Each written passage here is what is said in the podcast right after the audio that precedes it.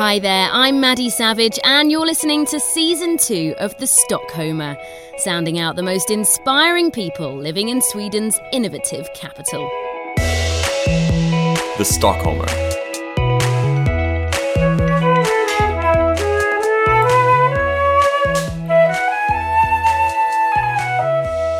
That's Wu Jing playing our soundtrack this week. She's a professional musician, a former Paralympic sprinter for China, and the first blind performer in the world to play on stage as part of a symphony orchestra in Stockholm. The Stockholmer. Wu Jing, thank you so much for joining us on the Stockholmer. We're here at Stockholm's Royal College of Music, just north of the city centre. This is a brand new space where, where you're rehearsing it's really hard to know where to start with you with this interview because you've had so many amazing achievements. But perhaps we could just start at the beginning. You've been blind since the age of three.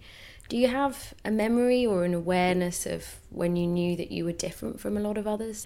Um, from the time when I met students in my father's school, because my father is a teacher and uh, we used to live on um, father's campus, I knew that I was different, but the feeling of being visually impaired was not until I think when I started in high school, probably. It was an international school, and I was the first blind student there. Um, and it was very lucky, but it was very tough. How did you get into sport and music?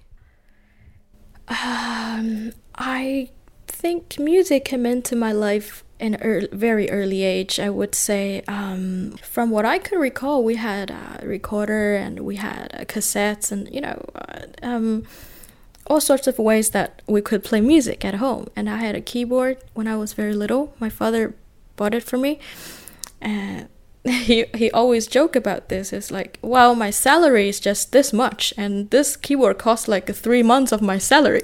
But I will buy it because I think you will be happy. And I said, yeah, I can make noise. That was very fun. But you obviously did more than just mess around and play noise. I mean, to get to the level that you're at, both in music and in running, where you know you competed in the Paralympics, mm-hmm. that took a lot of dedication, a lot of practice, a lot of drive. Where did that come from? A lot of love as well. And a lot of love. I mean, is that where it came from? Was it from your passion? Was it from your parents? Because not everybody has that ability to be so patient and to put that dedication into their passion. Sometimes I wonder, myself, I wonder sometimes as well. Uh, I got different uh, answers from different period of my, you know, my age. I, I would get different answers. When I was little, I would say, oh, well, because I was smart. but after a while, when I, you know, became a grown up, then I realized, okay, it was because and there were many people that helped me my parents, friends, teachers. It, it was that kind of feeling. I mean, when I played the music and people, I could hear from, I mean, I can't see people's face, faces, but I could hear from their voice and their applause, and I knew that they were happy. And um, I was very passionate about music, and I really wanted to go further, but there was always, there was always a, barrier in front of me. Like I couldn't see the notes and I couldn't play freely as everybody else. I will never be a professional musician. It's impossible. Who would pay for a person who can't even read notes? And um, how can you compete? And then there was a trainer, uh, a sports trainer at my concert. Um, he he actually came to me and asked me, "Do you want to try to become an athlete. And I was like, Are you kidding me or what? so he basically um, saw that I, I was not afraid to run around by myself. Describe your schedule. I'm trying to imagine how somebody can be on a level of, of training to be a professional musician at the same time as being a professional athlete and completing the rest of your education. I mean, did you have time to sleep, no. to hang out with your friends, to do no. anything else? Um, I remember um, what it was like in my schedule. Like I would get up very early and eat breakfast. I would read my books and I would read my homework. But then I would have to go to the running track. So I studied at the same time and I trained at the same time.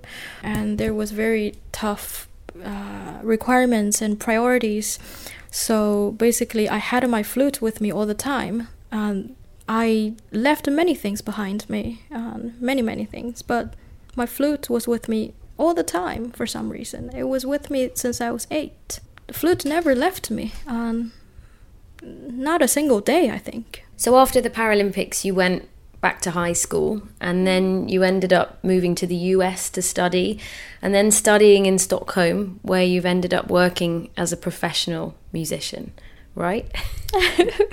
That's a, a, short summary of what you've done. What's the definition of professional musician if you get paid right? I would say so. Well then i am. And, and during this time you realized that you didn't always want to perform solo. It was your dream to perform with others in an orchestra. Mm-hmm. But that's something that's very tricky to do if you can't mm-hmm. see, if you can't see the conductor. Mm-hmm. And so you decided to do something about that. And I want to know, I mean, was that a particular moment where you thought, right, I'm going to pursue whether or not I can be in an orchestra, or was it something that kind of built up inside of you? Well, it was um, it was not until I met my current flute um, flute teacher, uh, Jan Bengtsson, like he plays in the orchestra, and he took me to a concert hall and listened to uh, symphony orchestra and concerts, and and I was like, wow, that's pretty amazing. Like, hundred people can play together, and uh, how could that happen? That they sync together like they play together so well and uh, and all, all that kind of questions that raised in my head and i had a very short thought in my head. It was like oh it would be great if i can play in orchestra as well. And then after a while i say to myself like daydream. That's impossible. Um, it was 2013 um, i had a concert at the Musikaliska in stockholm and that was the first time I met a journali- journalist. His name is Rick Wasserman, and uh, he interviewed me at the concert. And in my mind, it's usually like this: uh, journalists they ask questions, they do interviews, they do the reports, and then they're gone. okay, that was my thought at that time. And after a while, um, Rick took contact with me, and he said, "What is your dream?" And I was like, "Well, I." Um, I don't dare to say like what my dream was because sometimes you have this feeling that people will laugh at you. Like while you say you want to play in a symphony orchestra. It's it's, it's like I say I'm visually impaired. I want to f- I want to be a pilot or something like that. People will laugh at you. But thank God that Rick understood that I wanted to play in a symphony orchestra. He's sitting here in the room with us, so the support is is evident. I can vouch for that. So how did you go about trying to find the technology that we have to give the game away. You, you did end up performing in an orchestra thanks to this very special technology called mm-hmm. Tact Sense. Mm-hmm. Rick Wasserman was definitely he put down lots of efforts to put everything together, and uh, we had a project consist of six members and um, the technology was developed here in Sweden. And uh, the main uh, technical experts in the project was uh, Ellen Sund and uh, Runo Anderson. And um, yeah, the technology is called Tact Sense. Mm-hmm. How exactly does it work? I cannot uh, explain all the technical terms, but um, basically the technology would send conductors' uh, gestures from from the conductor's hand and then under my foot. So you can feel messages which show you or demonstrate to you what the conductor is asking you to do in the orchestra. Mm-hmm. That's correct. Um, that's basically what it does. So, so that I can receive signals and uh, play in a symphony orchestra. So, after talking about the idea for two years, mm-hmm. testing various uh, different kinds of technology with the experts behind it, mm-hmm you were on the stage earlier this year mm-hmm. performing with the symphony orchestra. Mm-hmm. What was that like to to realize that dream? it was not until three days later I I came back to life and, and, and believed that I actually did did it. Um, it was just magic, I have to say. And there's no words that I can describe this kind of feeling. It's like I got my eyes back. I got my eyesight back to be able to read the conductor and to have another type of connection with the world. You made history. You're being described as the world's first bionic musician, but I guess it's not about the fame for you. It's about the this experience. It's really an experience, and also it's a hope. Um, not only for me, it's a hope for many musicians with visual impairment. And there's a hope that this can be used in other arenas as well, where normally you'd you'd be guided by an instructor that you could see. So, for example, yoga or tai chi or or other sports. Basically, uh, my hope is that this technology would um, make visually impaired people's life not easier, but um, easier to connect with the world outside, and also for the sighted and the visually impaired to be able to communicate better. So, what do you see as as next for you then? Do you see music being in your life for the future? Or is it you've done sport, you've done music, maybe there's something else for you? I still feel harmonious when I play the flute. I still feel when I create a tone on the flute, I still feel love. And I still feel, I mean, when I carry the flute around, I just don't have to care how other people think.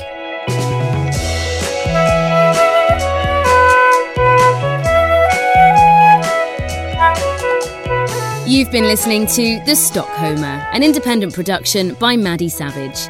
If you've enjoyed the show, we'd love you to share it on Facebook or Twitter, or give us a shout out on Instagram.